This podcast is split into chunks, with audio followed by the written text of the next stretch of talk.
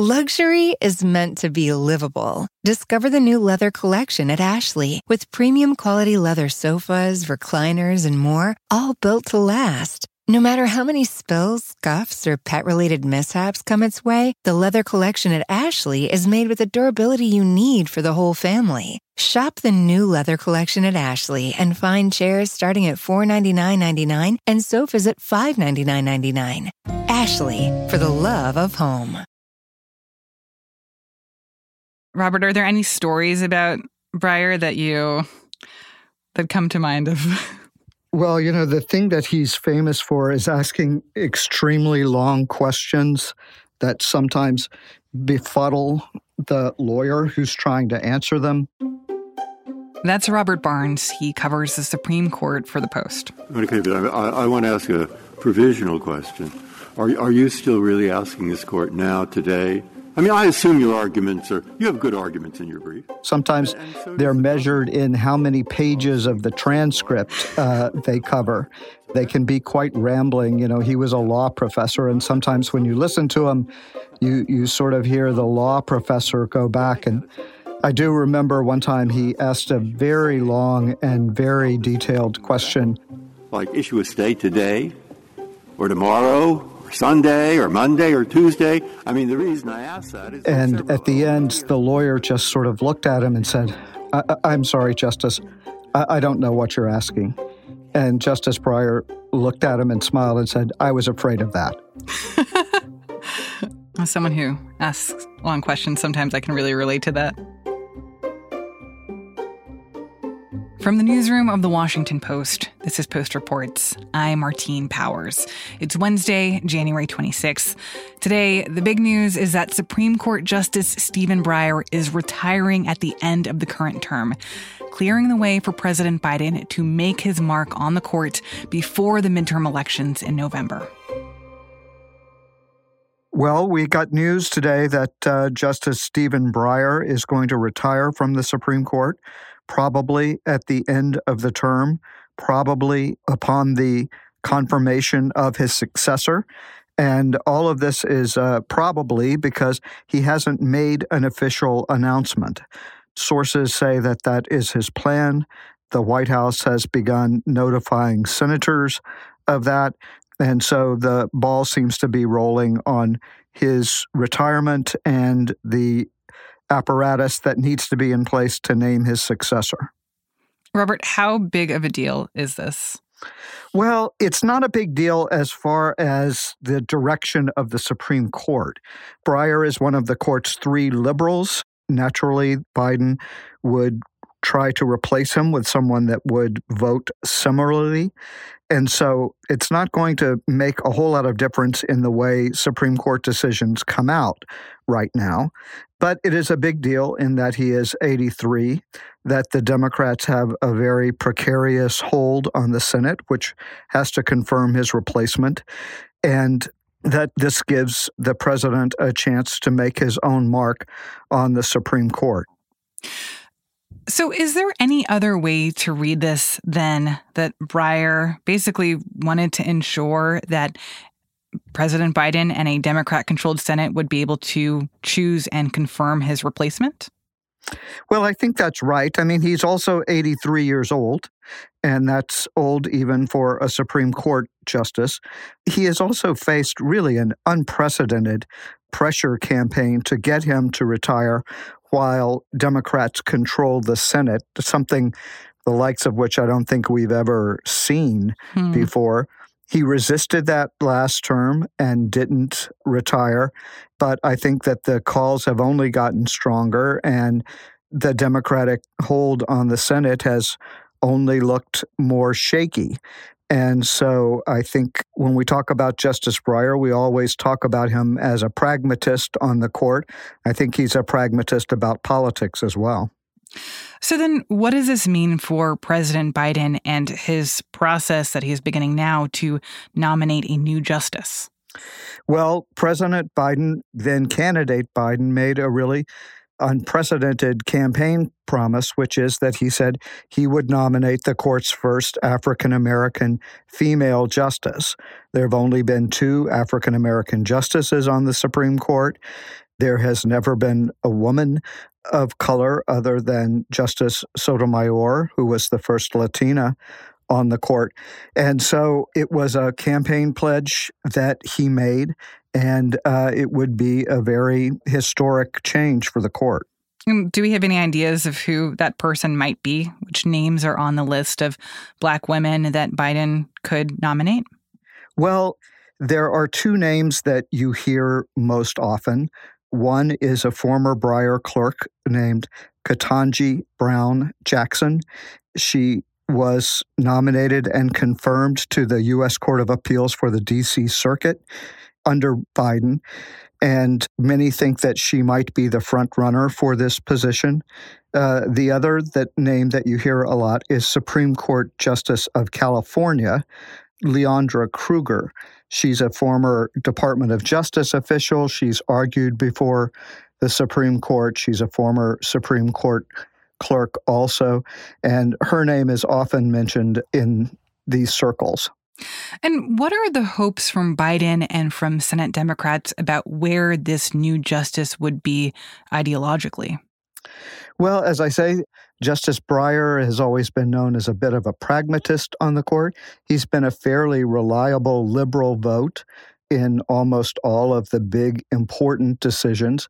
He's never been seen as uh, as liberal as the justice he served with, who sort of overshadowed his time on the court, Ruth Bader Ginsburg.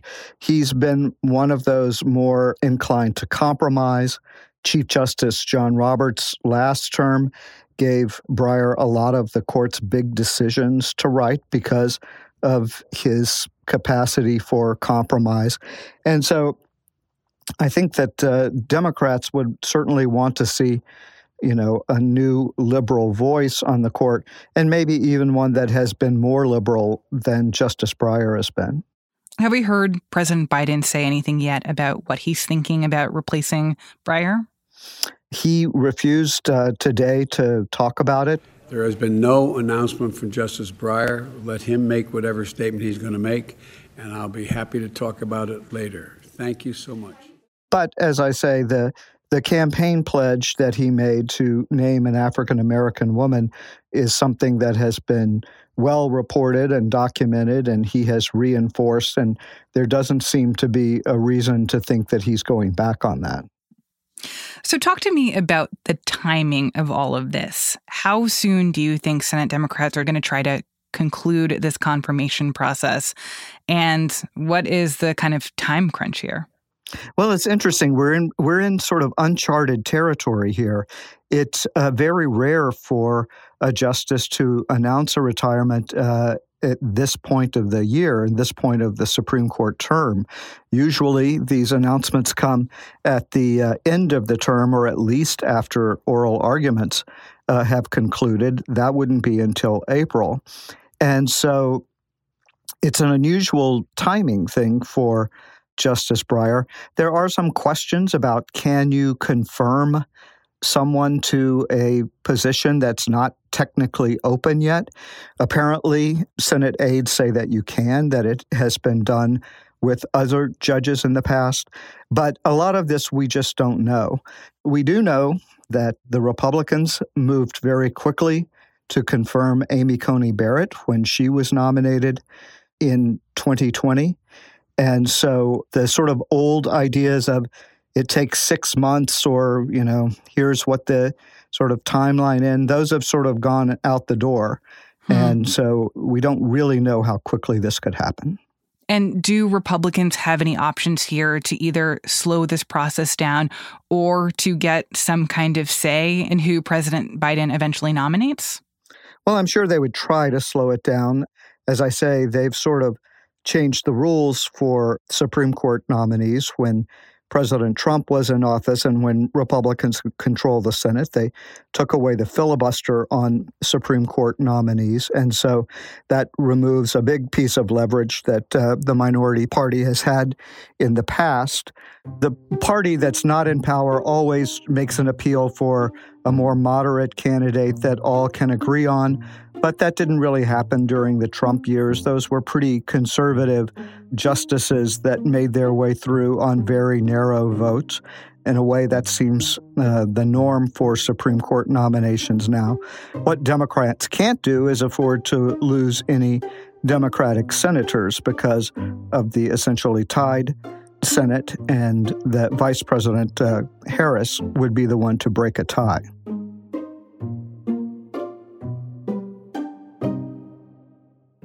After the break, we'll talk more about Justice Breyer's legacy. We'll be right back.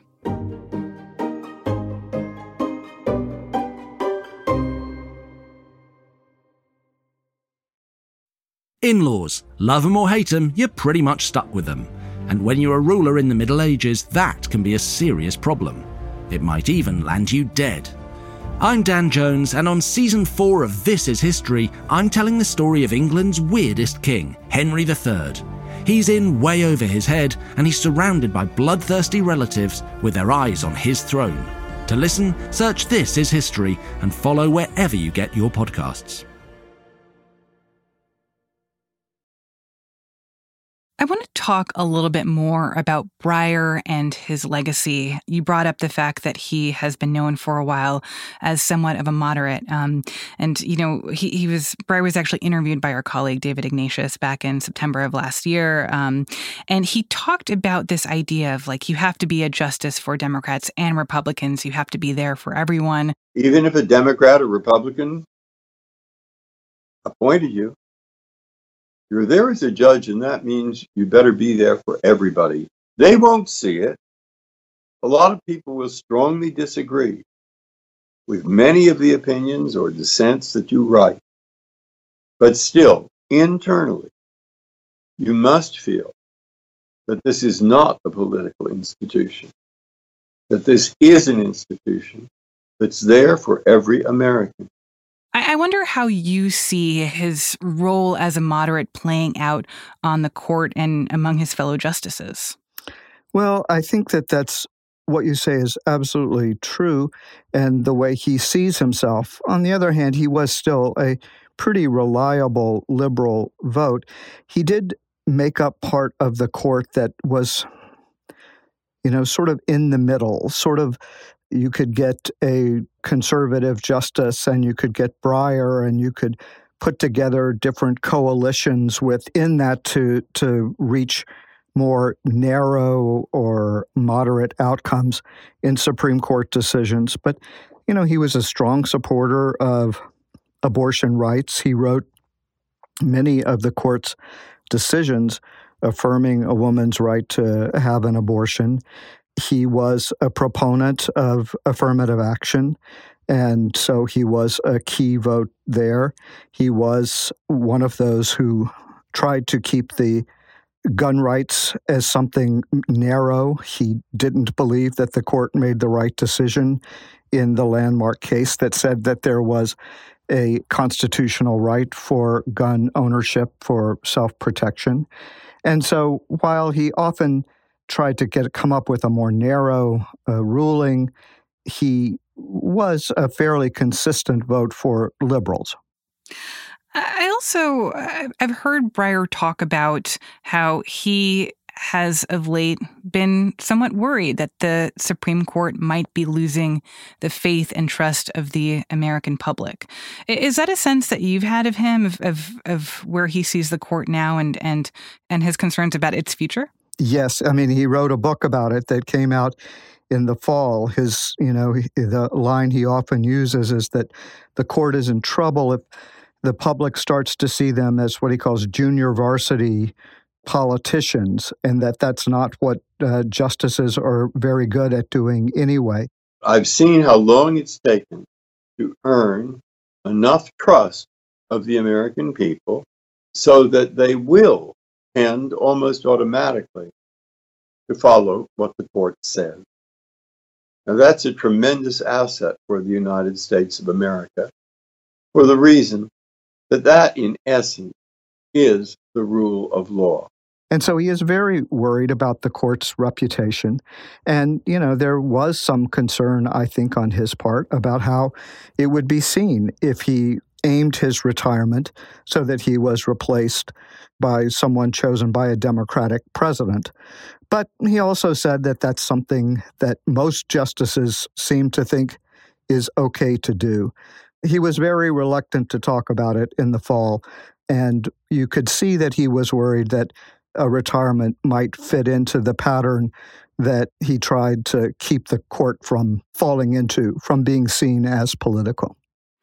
So, Robert, as you said, Breyer is 83 years old. He is the oldest justice on the Supreme Court. After him, you have Justices Thomas and Alito, who are both in their early 70s. Everyone else is younger than that. Um, I looked it up. I think Amy Coney Barrett is still in her 40s for at least a couple more days. I, I wonder if this is a moment where we're reaching the end of a period of like flux or transition on the court. That as we have so many younger justices and fewer justices who look like they could be retiring anytime soon, that this is kind of the court that we have going forward for quite some time? Well, you know, it could be. Justice Thomas is still actually longer serving than uh, Justice Breyer. He's been on the court longer, but he shows no signs of being tired of the job but you know, clearly there has been a change, and there is you know a well-worn saying about the court that each justice creates a new Supreme Court, and I think that that's what we will be in for with whoever replaces Justice Breyer. Certainly won't change the conservative supermajority that's on the court now, but it will create new working relationships. It creates new uh, viewpoints of justices. And, you know, Justice uh, Breyer, for a long time, I think 11 years, was the junior justice on the Supreme Court, meaning that there was no one added after him for a very long time. And that court really worked together for a long time. This court uh, has been constantly in transition, the Roberts Court, with all sorts of new members coming on. And so, in a way, the Supreme Court is always in a moment of constant change.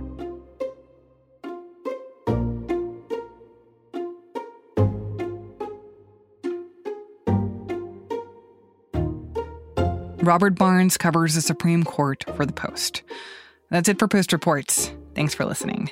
Today's show was produced by Emma Talkoff and mixed by Rennie Svirnovskiy. It was edited by Maggie Penman. I'm Martine Powers.